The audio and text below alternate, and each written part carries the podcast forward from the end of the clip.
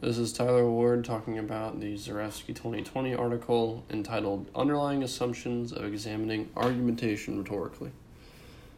In the abstract, the article talks about five key assumptions regarding rhetorical approaches to argumentation. The first being the audience is the measurement of success, the second being that argumentation takes place within a context of uncertainty, both about the subject and about the process for conducting the discussion. Third is about saying arguers function as partisans and accept the risks that, that come with that. Fourth assumption is that argumentation is functionally cooperative with a goal of coming to the best conclusion. And the fifth is that argumentation is grounded in the context of particular cases.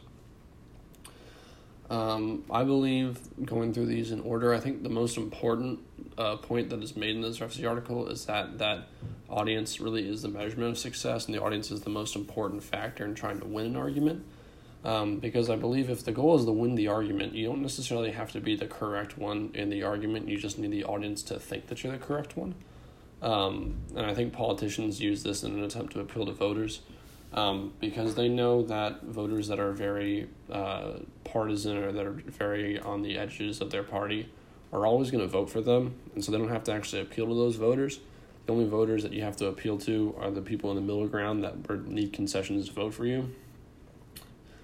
Um, I think politicians know that the far right will never vote Democrat and far left will never vote Republican, and so all they need to do is appeal to that middle base that actually those five to ten percent of voters that are actually interested in their arguments, instead of appealing to everybody in the in the audience, and so that way they choose who their audience is for the argument as opposed to choosing the entire population of their of their base. Um, I disagree with the, the second point that this article talks about that it takes place in a context of uncertainty, both about the subject and the process of our conducting discussion, mainly about the first thing, because in the article, one of the comments that is brought up is a is a quote by Socrates or by Aristotle um, about matters that are certain, no one deliberates. um, I don't necessarily agree with that. I think that people debate stuff that are certain all the time. Um, flat Earth versus a spherical Earth, vaccines causing autism, Bill Gates using 5G to make people gay, um, FBI agents watching everyone through their phones, fluoride being used in water supply as a way to control people. Um, going back to older times, the geocentric model of the universe. Um, those things are all certain. We know that those things are mainly false, but we still argue about them. Um, and so just because a topic is certain or the topic is solved doesn't mean that people won't argue about it.